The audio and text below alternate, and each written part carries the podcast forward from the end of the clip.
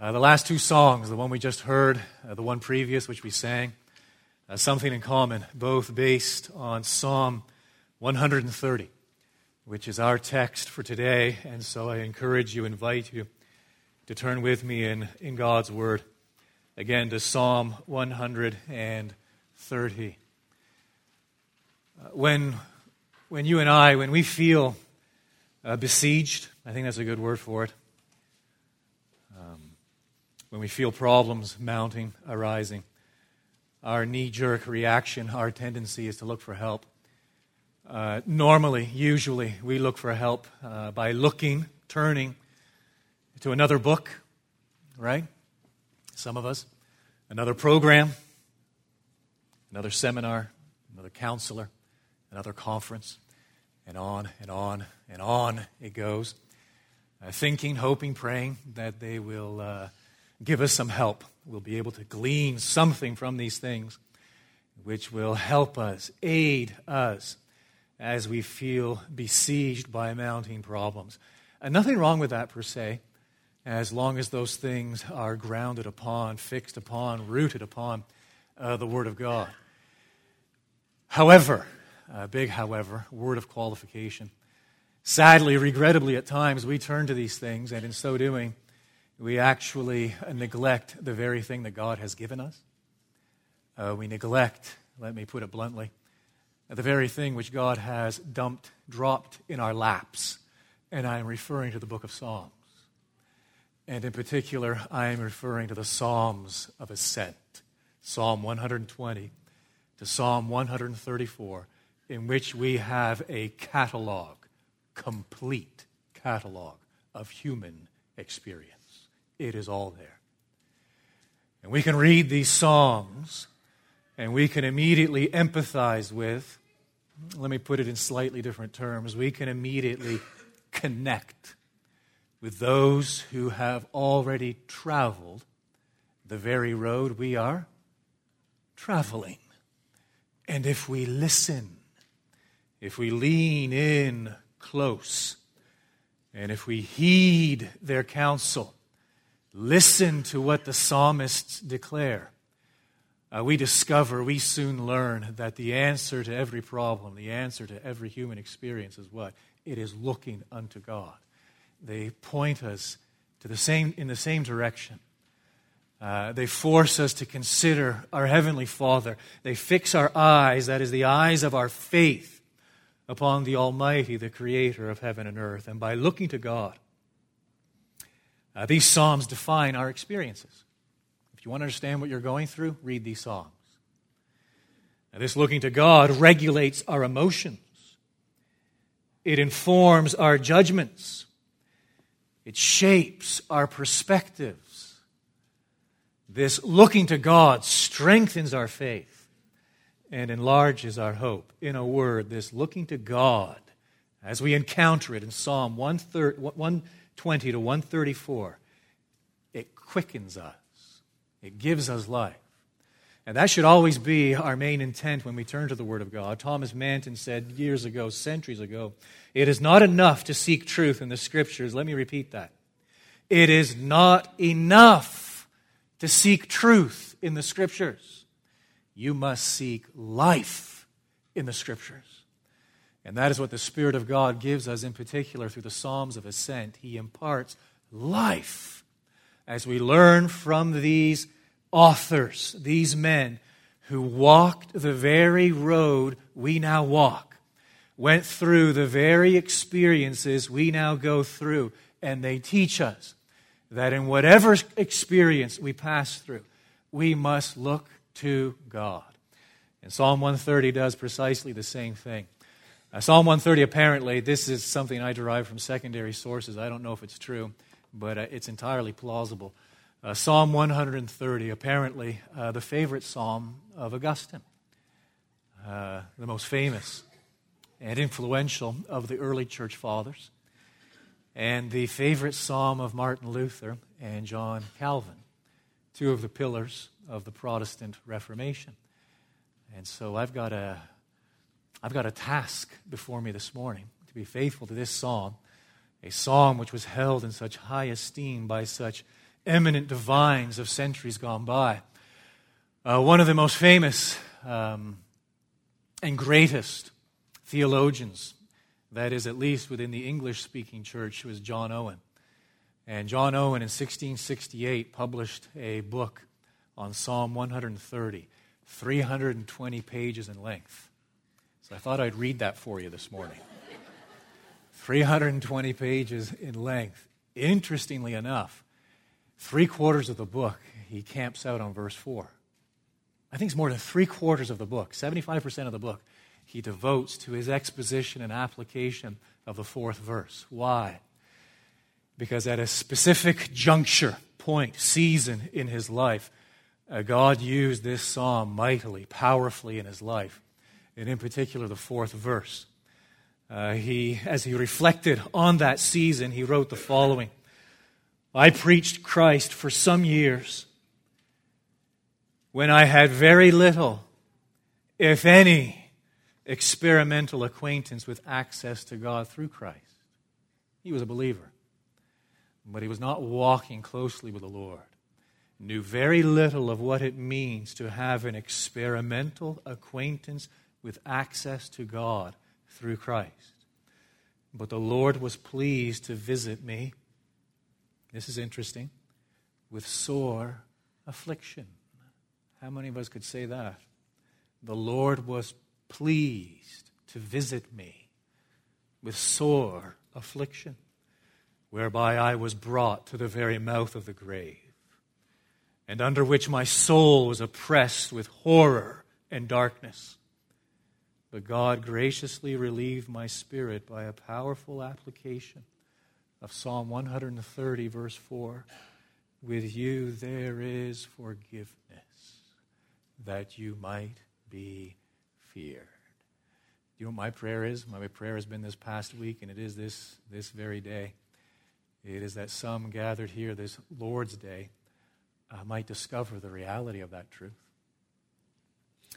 And my prayer is that some, many gathered here this Lord's Day will rediscover the reality of that truth. That with God there is forgiveness, that He might be feared. And so that's our business. That is our goal, which lies before us. Psalm 130. Two things we need to be clear on going in, and I think these will serve us well. The first concerns the psalmist's subject it is confession, the confession of sin. Or a better word, perhaps, that we might be inclined to is repentance. That is his subject matter. That is his principal theme, repentance. Bear in mind, many of you have heard me say this before. Repentance is absolutely essential. It is absolutely essential. Um, last Sunday, I explained that we are the heirs of a clumsy definition of forgiveness. And for most today, forgiveness is nothing more than an emotion, a change, a shift in my feelings. And regrettably, that understanding of forgiveness has been forced upon God. And so when people think of God's forgiveness, they actually think they are speaking of an emotion. That God has experienced a change in his emotions toward me. He isn't angry. There is no wrath. There is no judgment. It's all love. He is forgiving. He has already forgiven me. And that has resulted in what one theologian has called, rightly so, cheap grace.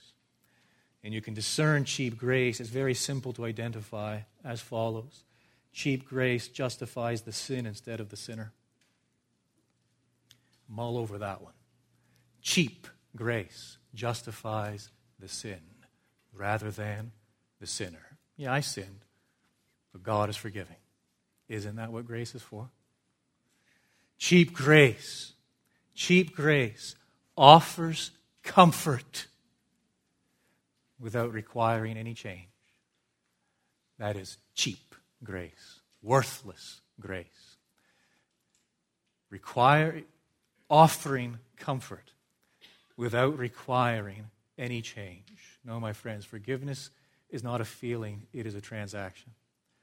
And forgiveness is rooted upon God's satisfied justice and our repentance. And forgiveness leads to what? Restoration and reconciliation with God. We must never lose sight of this. Repentance is absolutely essential. And related to repentance, not only is it essential, but it is volitional. You've heard me say this as well. Regret is what? It is being sorry mentally. Remorse is what? It is being sorry, yes, mentally, and yes, emotionally. But repentance is what? It is being sorry mentally in the mind, recognizing we've committed wrong. It is being sorry, yes, emotionally, we feel it. And it is being sorry volitionally. Meaning what? We actually do something about it. We actually act upon it. And so, how do I know I have repented? I know I have repented when I am prepared to let go of my sin. And if I am not prepared to let go of my sin, let us not use this term flippantly repentance. I know I have repented when and only when I am prepared to let go of my sin. As the old Puritan George Swinnock put it, when we repent, we perceive, we learn, we feel that those coals, burning embers, are now too hot to handle. Too hot to handle. And so repentance is volitional. It is when we are actually prepared to let go of our sin. That is the subject matter in this psalm confession of sin, repentance. The second thing we need to be very clear on going in is this the style. It's style, it's, it's feel. And this psalm is full, chock full of extremes. It leads us from the depths of despair to the heights of elation from the depths of sorrow to the heights of jubilation, from the depths of tribulation to the heights of devotion. It leads us from the crushing depths of man's depravity to the soaring heights of God's mercy. And so we're clear on its subject, repentance. We're clear on its style. It is full of extremes. And now follow along. I invite you as I read this portion of God's word for us publicly. The word of the Lord declares Out of the depths I cry to you, O Lord. O Lord, hear my voice.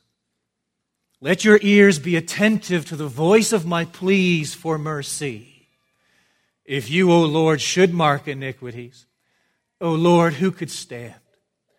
But with you there is forgiveness, that you may be feared. I wait for the Lord. My soul waits, and in his word I hope.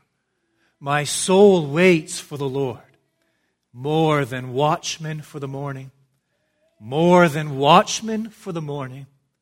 O Israel, hope in the Lord.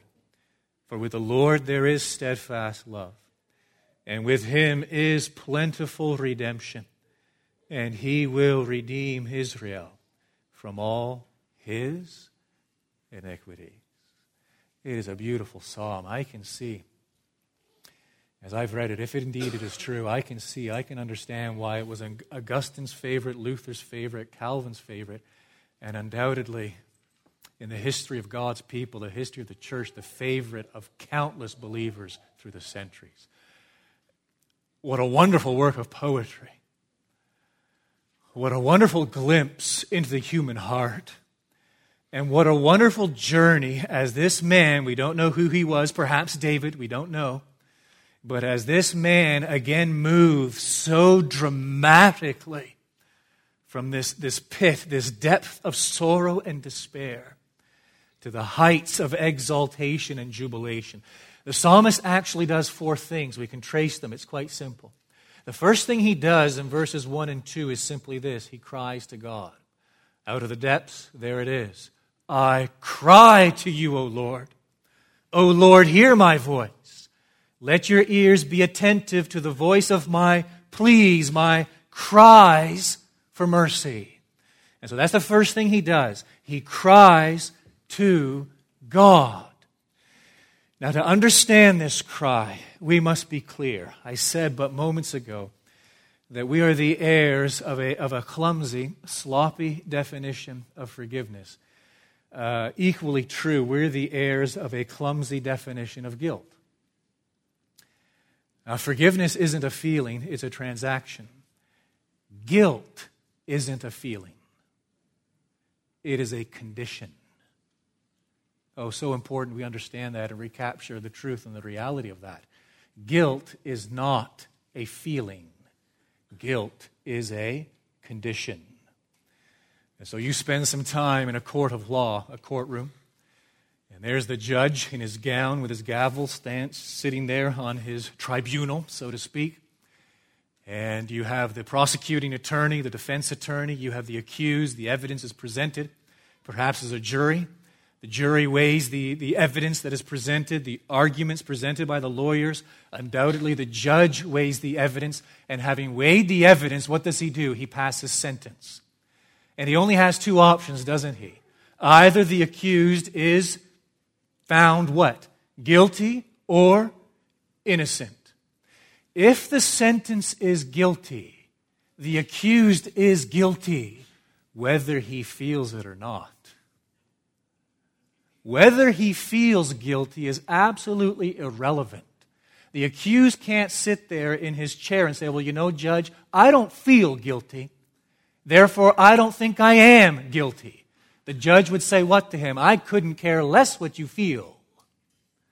On the basis of the evidence, you have broken the law and you are guilty. Guilt is not a feeling. Guilt is what? It is? It's a condition. The psalmist understands he is guilty. The psalmist understands his condition before the supreme judge, the Lord God Almighty. The psalmist understands that God has given his law. The psalmist understands that in the law, God has revealed his perfect, just, holy will.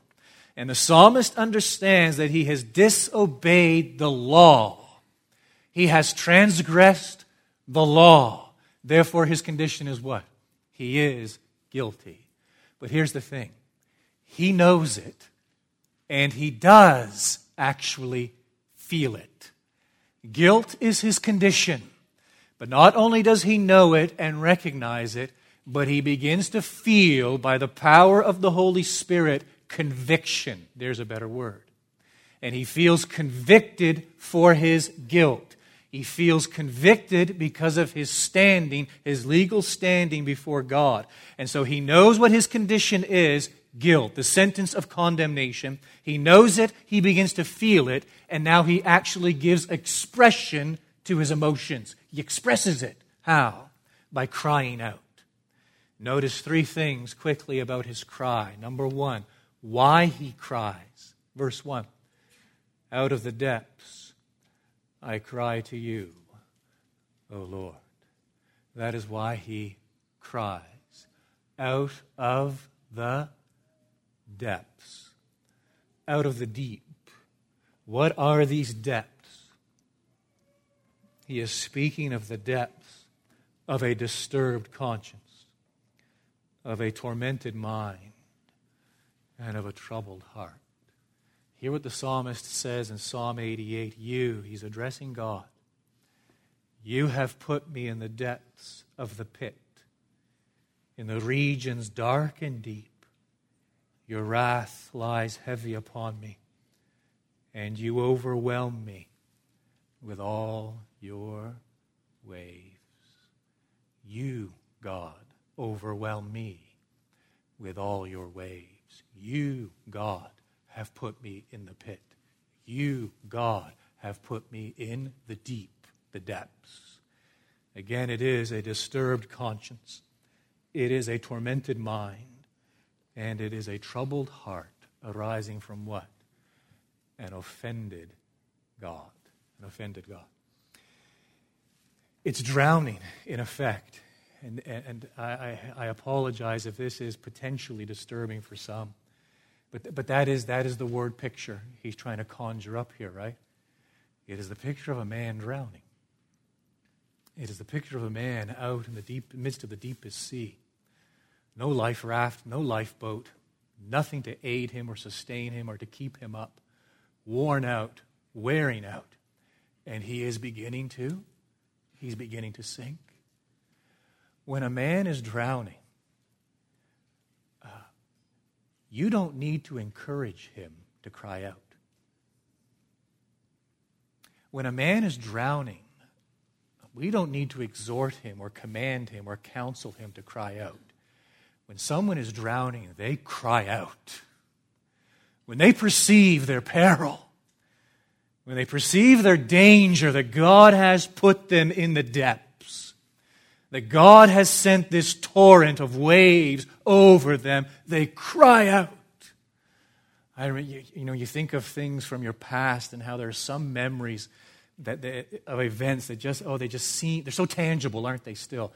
They seem like they just happened yesterday in a moment. Large parts of our, of our, of our childhood, teenage years, just, just completely gone. We can't remember anything. But other incidents would just stand out. And I was maybe 13, 14 years of age. And in this big tidal wave pool in southern Ontario, playing with a frisbee of football or something with, with friends. And uh, suddenly caught my eye caught this, uh, this little girl, maybe six or seven years of age, from here to the wall. And uh, she was going under. She was going, she had wandered out too far, nobody around her, head straight back, could no longer cry out because the water was going in, the gurgling was starting, but oh, the look in her eyes when she caught my eyes. And when I looked over and I saw her eyes and her staring at me, it was a cry. It was a cry for what? It was a cry for help. It was a cry for assistance. That's the word picture that he's trying to conjure up here. This is his experience. He is like a drowning man, drowning, perishing. And he understands where he is. He understands that these waves are all around him. He understands he cannot save himself. And he understands no one is coming to save him. And he understands there is no one on the face of the earth who can save him. And that is why he cries out. Notice, secondly, how he cries. Out of the depths I cry to you, O Lord. Here it is, how he cries, O Lord, hear my voice. He's not even articulating anything, anything. he's simply screaming. O Lord, hear my voice. He repeats it for emphasis. Let your ears, awaken your ears, be attentive to what? To the voice, there's the word again, of my pleas. Just hear me. Hear my cry for help. Hear my screams of fear. Hear me as I express, express myself as I recognize my peril. That is how he cries, is a cry of desperation. And then notice thirdly what he cries. The rest of verse 2. Let your ears be attentive to the voice of my pleas. Here it is, what he cries for mercy. Oh, please, friend, notice what he does not say. God, let's sit down and talk about this. God, um, I'd like to go over the evidence again. I think maybe there's one or two things you neglected from my past that are actually quite outstanding and might mitigate against some of those charges you're bringing against me. None of that nonsense. Oh God, uh, you know, let's uh, let's just uh, step back and let me present my case. Uh, let me uh, present a counter argument. Uh, let me bring some other things to remembrance. Let me bring some evidence to you which perhaps have escaped your notice. None of that nonsense. This man knows he has nothing to present. This man knows he has nothing to offer. And his plea is for what? It is for mercy. That is what he cries. We see why he cries. He's in the depths. We see how he cries, Lord, hear my voice. Hear my voice and we see what he cries. These are pleas for mercy. That's the first thing the psalmist does. He cries to God. Now we move. I hope this isn't disjointed. It's not intended to be disjointed. There's just a beautiful flow here. We move into verses 3 and 4. And here the psalmist does a second thing he appeals to God. So he cries to God in verses 1 and 2. Now, in verses 3 and 4, he appeals to God. Look carefully, closely at what he says. If you, O Lord, should mark my iniquities, O Lord, who could stand? That's reality. But, one of the most precious words in all of Scripture, but, but, but, but, with you there is forgiveness, that you may be feared. And so, as he feels the waves pushing him down, as he cries from that pit, the, those depths of despair, he has this confidence what? That God will hear him. And so he makes what? A direct appeal to God's forgiveness right there in verse 4. But before he does in verse 3, what does he go over in his mind? God's righteousness. And he draws this contrast in verse 3 between God's righteousness, verse 4, God's forgiveness. God's judgment, verse 3, and God's mercy, verse 4. Why does he do that? It's because we cannot understand forgiveness. We cannot appreciate forgiveness apart from the backdrop which is provided by God's righteousness. And so he begins with God's righteousness in verse 3. Please notice three tiny little details in there. If you, O Lord, should mark. What does he mean by that? If you, O Lord, should mark. The word literally means to preserve for punishment. That's what he's saying. If you, O Lord, should preserve for punishment. If you, O Lord, should keep for punishment. If you, O Lord, should store for punishment iniquities, my sins, that which has cast me into the deep. If you should mark my iniquities, the iniquities of the eye and of the ear, of the hand, of the mind, of the heart. If you should preserve and keep for judgment my every sin, my every transgression, my every iniquity. That's the first part of the sentence. Notice, secondly, what does he say? O Lord, who could stand? Not literally stand up versus sitting down or lying down, it's a judicial term. If you, O Lord, should maintain and keep for the day of judgment my iniquities, who could stand judicially before you? Who could stand before the all penetrating eye of, of your judgment? Who could stand before you, the one who is a consuming fire? Who could stand before you, the one whose requirement from me is absolute perfection? Who can stand before you, the one who has commanded me to love you with all my heart, soul, mind, and strength, and I fall way short of that each and every moment of each and every day. If you should mark it, if you should store it up in a book, if you should keep a record of it all and preserve it for that day of judgment, who could stand? Third thing I want you to notice is the name of God. A little detail. It's subtle but extremely significant. Verse 3 If you, O Lord, capital letters, it's, it's not Yahweh, it's the root of Yahweh, Yah. And so that name of God, that divine name, that personal name emphasizes what? Points to what? points to his eternality, points to his immutability, reminds us of the fact that he is an all seeing, all knowing being, that he knows all, and he knows all and sees all our iniquities. If you, O Lord, the infinite being, should mark iniquities. Now he changes, O Lord, capital L, small O R D. Why? Because it is Adonai emphasizing what? His sovereignty and his authority. Not only does God see all and see all iniquities, God judges all and judges all iniquities. And so he is focused on the very character, being of God. If you, O Lord, should mark iniquities, O Lord, who could stand? He knows the answer to the question no one could stand. There you have it, his righteousness and his righteous judgment. Now, against that backdrop, in verse 4, he makes this direct appeal to what? Forgiveness. But, but, but with you. Yes, I know who you are. I know you're the Holy One. I know who I am, and I know I can't stand before the fire of your judgment. But with you, here's what I'm appealing to. With you, I know this to be true. There is forgiveness that you might be feared. Now, again, be very, very careful here, careful. He does not say, I know that you are, you are, you are one who forgives.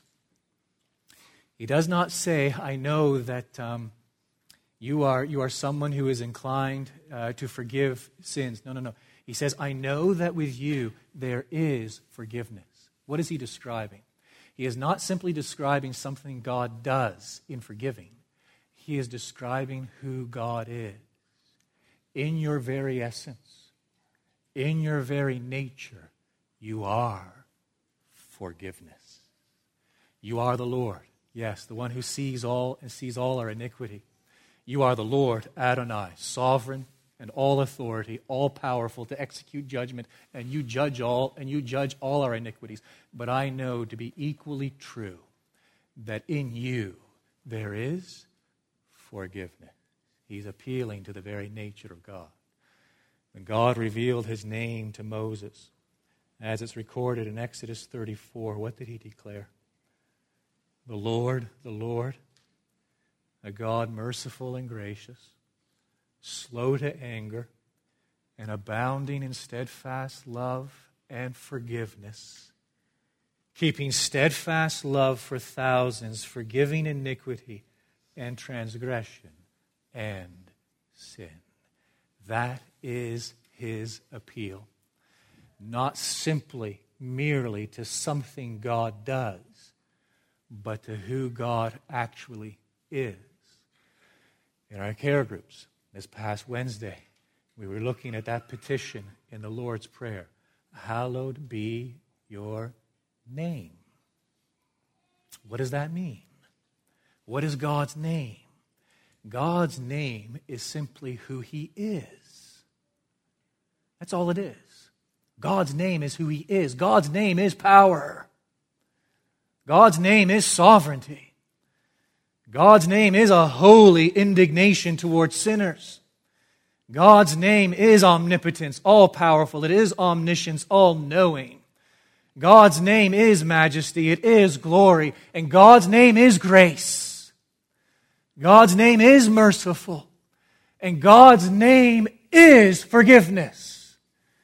That is what God revealed to Moses in Exodus 34. And I don't know if the psalmist had that text in mind, but he certainly had something from the Word of God in mind. Some, some truth which he had learned from the Word of God concerning who God is, that in his very nature, his very being, his very essence, he is forgiving.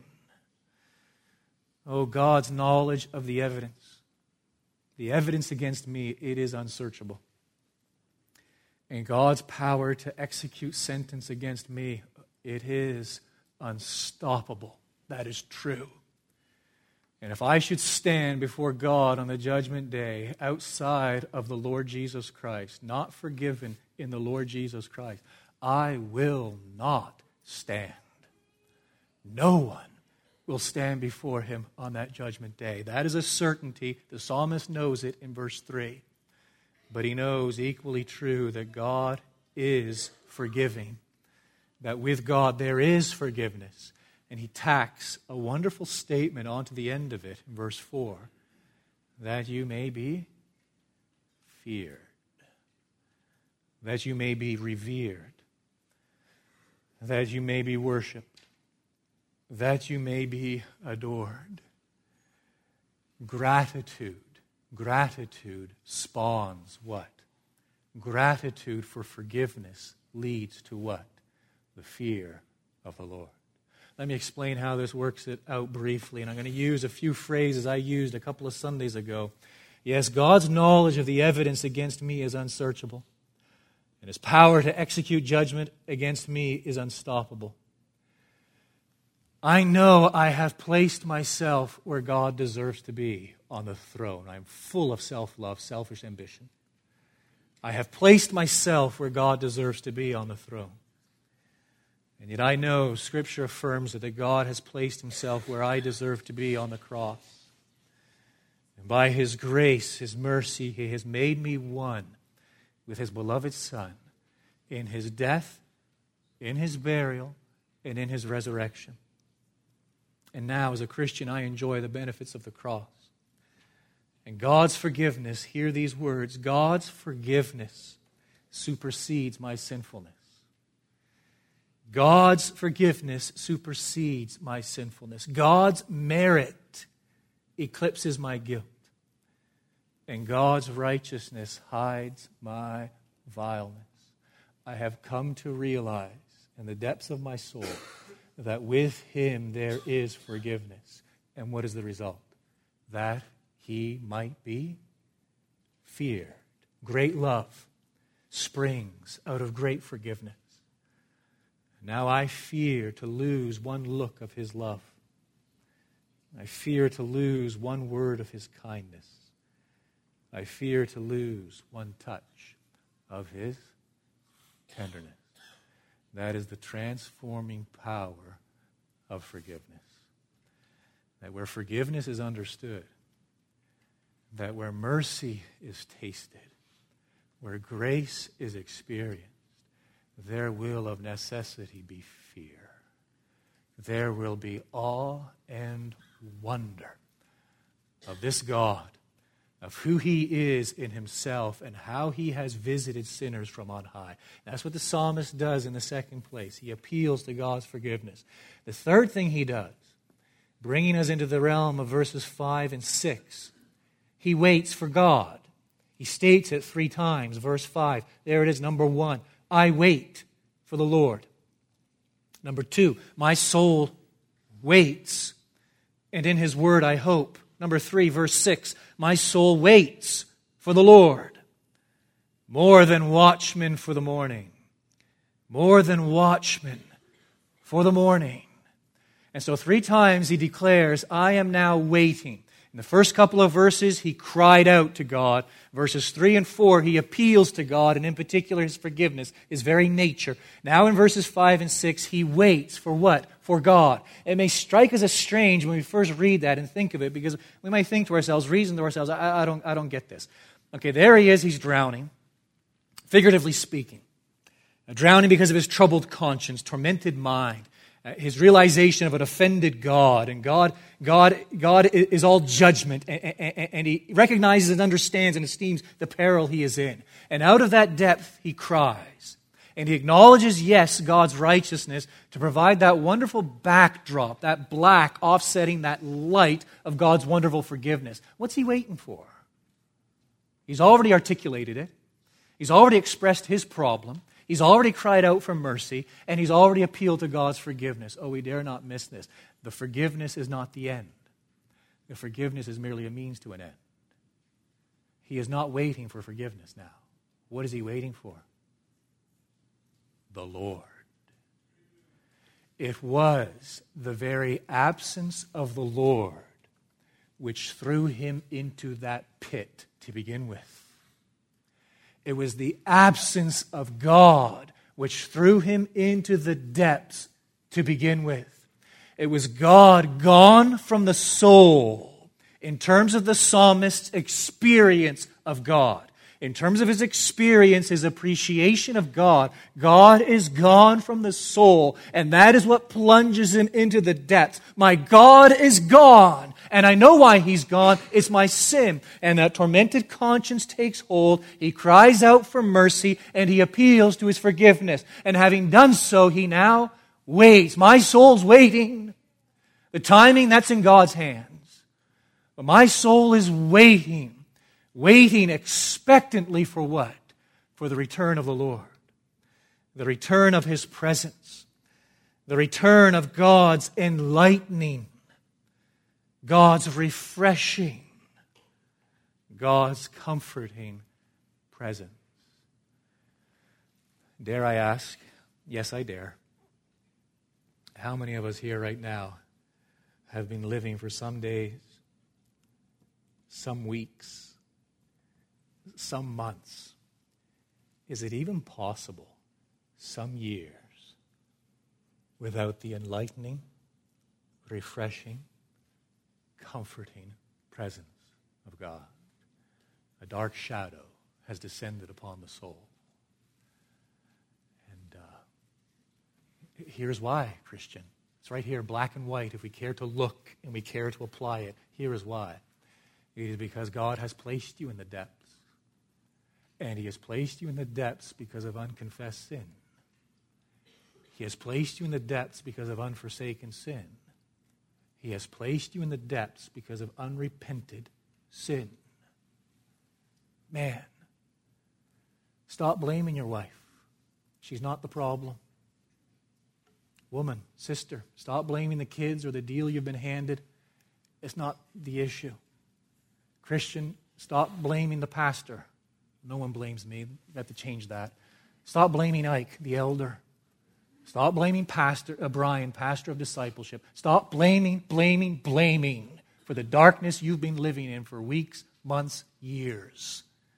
Stop blaming others and looking out of yourself for the cause, for the source of your perpetual state that you find yourselves in of spiritual drudgery. Stop blaming others and own up. Here's the psalmist's ordeal. He is in the depths. Why? Because God has placed him there. He has lost the experience of God's enlightening, refreshing, comforting presence, experientially gone from the soul, and he alone is to blame. It's his sin that has put him there. And he acknowledges it. Finally, we don't know long, how long he's been in this state. Maybe he's only there for a couple of hours. You think of King David after he sinned with Bathsheba, it was close to a year he was in these depths. God left him there languishing before he sent the prophet. The psalmist comes to this realization at some point in his experience as to where he is, what it means, and what the cause is. And he appeals to God's forgiveness with full confidence, knowing his very character, his very nature is to forgive. And then he declares what? Now I will simply, I will wait. I will wait for the Lord, verse 5. Oh, my soul waits. In his word I hope. My soul waits for the Lord. More than watchmen for the morning. More than watchmen for the morning. Notice a couple of things, two things to be precise about his waiting. The first is this he waits confidently. This isn't wishful, wishy washy thinking on his part. He waits confidently. Verse 5 I wait for the Lord, my soul waits. Here it is, waiting confidently, and in his word I hope. There's an unmovable rock. In his word I hope. He has promised. This God who is unchanging in his very essence and being, he has promised. And he cannot and will not break his promise by covenant. He has covenanted himself he will be my father, and I will be his child. That when I confess my sin, he will come again. And the psalmist has this assurance, and so it is a waiting, but it's not a waiting. Boy, I wonder what's going to happen. Let's wait and see. That's not the waiting. He knows what's going to happen. He doesn't know precisely when, but he knows exactly what's going to happen. He is waiting confidently in his word, I hope. And notice, secondly, he waits longingly. That's how we're to make sense of verse 6. My soul waits for the Lord. You know, you first read this, well, this is, this is gibberish. What's this got to do with anything? And then he repeats it twice. No, it's because he's emphasizing the fact that he is waiting longingly, yearningly, more than watchmen for the morning. More than watchmen for the morning. I won't ask for a show of hands. I know most of them. Some of the guys here who work the, uh, the night shift right? You know what he's talking about. I little know what he's talking about. When I was 20, spent a summer working for Ontario Hydro, four months. So the hydro generate, electric generating station in Ontario. Four months, three shifts. First shift, 8 morning, 4 in the afternoon. Second shift, 4 in the afternoon, 12 midnight. Third shift, yes, 12 midnight, 8 in the morning. Shift 1 and 2, no problem. Shift 3, it always came around. And that first night, oh, brutal. You've been up 24 hours, maybe longer. And halfway through the night, the eyes are what? Start to glaze over. Sore. Dreary. The head is fuzzy. And the body is heavy. and you're looking at the clock every 30 seconds. You're looking at your watch every other 30 seconds, and you're just looking, looking, looking, waiting, waiting, waiting, watching, watching, watching for what? 8 o'clock to roll around. You're waiting for the sun to come up. You know it's going to come and you're waiting, and all your anticipation, your attention is on when it can come and when you can finally go to bed. That's what he's trying to convey here. You think of the watchman, there he is up in the tower or the city wall or at the city gate. He dare not sleep, and he knows what his responsibility is, and he's watching, he's guarding the people in the city, and here's what he is looking for. Yes, he's looking for these enemies and other people coming, but here's what he's really looking for he's looking for the sun. He's looking for the first glimpse of the sun on the horizon when he knows it's over. Finally, my shift is done. I can go on. And he's waiting expectantly, yearningly, longingly.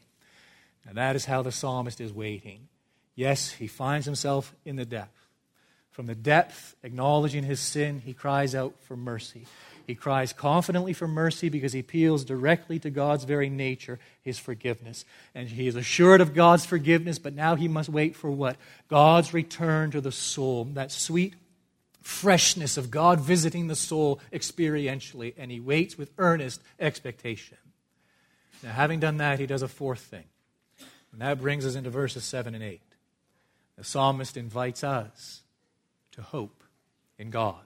Verse 7 O Israel, the community of faith, O Israel, hope in the Lord. Doesn't leave it there. He could have. He does not leave it there. He gives two incentives Please, please, please do not miss these. John Owen camped out on verse 4 for a long time. I've been camping out on verse 7. I plan to camp out on verse 7 for a long time. Oh, Israel, hope in the Lord. He gives two incentives, two reasons for hoping in the Lord. Number one, for with the Lord there is steadfast love. Steadfast love unchanging love, unwavering love. We celebrate it. God is triune. He is Father, He is Son, He is Spirit. We celebrate it that God loves Himself. The Father loves the Son. Oh, and the Son loves the Father. Father loves the Spirit, and the Spirit loves the Father. The Son loves the Spirit, and the Spirit loves the Father. Mutual love, mutual joy, mutual delight mutual satisfaction, perfect, complete. Do you know what that means about God? It means he doesn't need to love anything else. Nor does he need anything or anyone to love him. You know what it actually means? God gains nothing by us loving him. His love in himself is perfect. God is the object of his perfect love, and he is satisfied in himself. Do you know why that should be so encouraging to us? Because you know what our greatest need is? We need someone to love us who doesn't need us. Do you know why? Because it means his love isn't contingent upon us.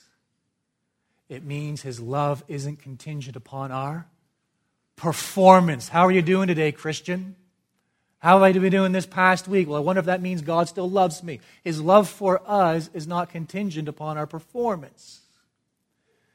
His love for us is not earned.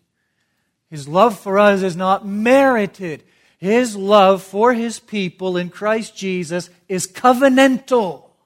Before the foundation of the world, he set his love upon his people. And that love is unchanging because He is unchanging.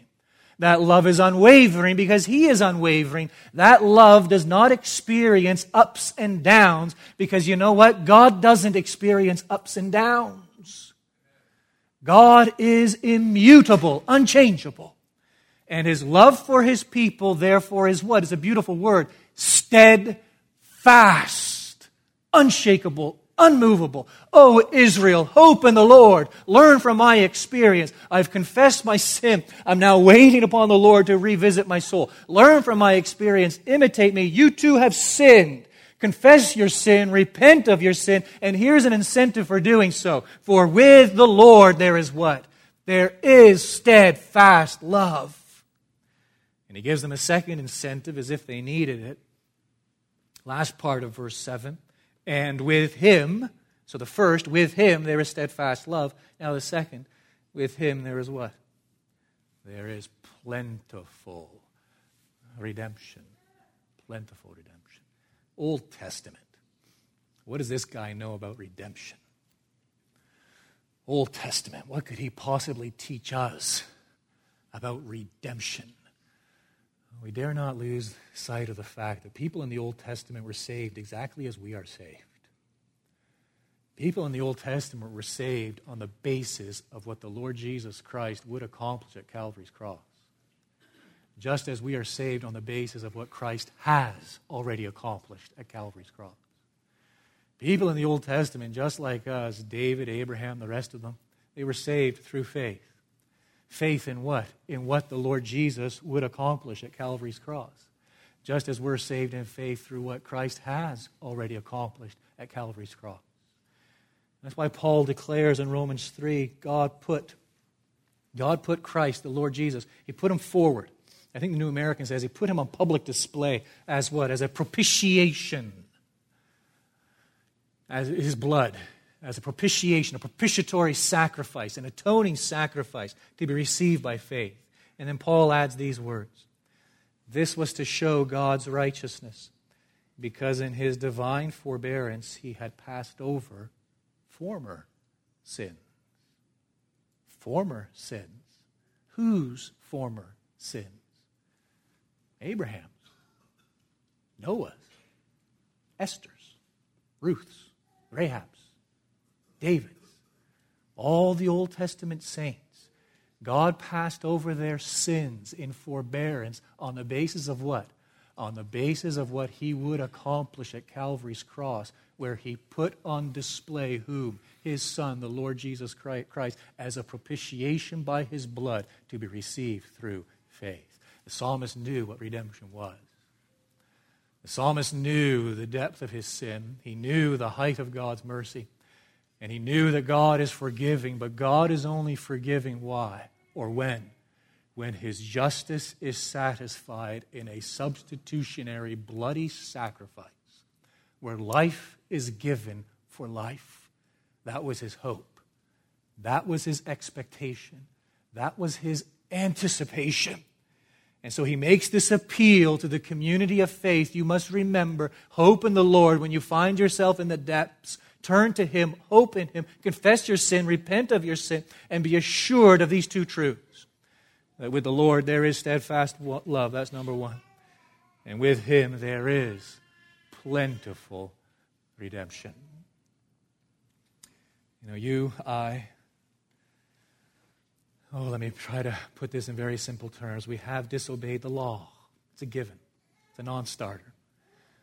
We have disobeyed, we have broken, we have transgressed God's law. In so doing, we need to understand that we have sinned against God's goodness. Again, remember guilt. Guilt isn't a feeling, guilt is a condition. Everyone is guilty in God's sight. Here's the problem people don't actually feel the significance of their condition, people don't weigh it, generally speaking. They live with what, with what Martin Luther termed the presumption of merits. They live with the presumption of merits. Yeah, I've done some bad stuff, but also done some pretty good stuff. I'm presuming. And in the balance, the good stuff will outweigh the bad. And they never enter into those depths, although that is precisely where they are. They never perceive themselves there. They never see themselves as languishing like a, like a drowning man, gasping for air and they never cry out. This idea that they have transgressed God's law, it's, it's, it's weightless, weightless upon the soul. Oh, but understand that in transgressing God's law, you have sinned against God's goodness. You have grieved God's Spirit. Understand this. You have belittled Christ's blood. You have belittled Christ's blood. Your sin, my sin, is the cause of the streams of blood that flow from his side. Um, I was thinking about this a lot this past week, and I forgive me if I take too much uh, creative liberty here, but I think of the Lord Jesus speaking to me I'm not hearing voices. I'm not going down that road. Certainly not. But I think of him speaking to me when I sin. I hear him saying that I leave glory to become a reproach for you, that I assume the form of a servant to endure humiliation for you, that I suffer spiteful opposition for you, that I bear the depths of hell for you that I experience desertion, deprived of the countenance of my Father's love for you. What more could I have done for you? What more could I have done for you? When I had nothing left but my life, my blood, and my soul, I gave them all for you. That you might live by my death, be washed by my blood, and be saved by my soul being offered for you. And how have you responded to my love? Do you choose your sin over me? Do you prefer your lust over me? By your laziness and foolishness, do you turn away from me? Go, you unkind and ungrateful soul, and see if you can find another Redeemer like me. Now, if that doesn't put you in the pit, there is no hope for your soul. That casts me into the depths. And as I find myself in the depths and the waves flowing over me, overwhelming me, I hear myself crying out to God for mercy. And I cry confidently. Why? Because the Word of God shows me the nature of God. Yes, He is righteous and He will judge the unrepentant, but with Him there is forgiveness. And I appeal to His forgiveness, and I do so confidently. How? Fixed upon these two wonderful truths out of seven verses. Verse 7 I never lose sight of them. That with my God there is steadfast love, and with my God there is plentiful redemption. Our God, we do worship you this day. We celebrate your greatness, infinite, incomparable majesty. And we celebrate your goodness as displayed wondrously upon Calvary's cross in giving your Son for sinners. We pray now for your word and for your spirit to work by and through your word effectually, powerfully, meaningfully. And we pray that you would bring each and one to that place this day where we rediscover or perhaps discover for the first time the wonderful depths of your forgiveness, which eclipses the terrible depths of our sinfulness. We ask it in the precious name of our Lord and Savior, Jesus Christ.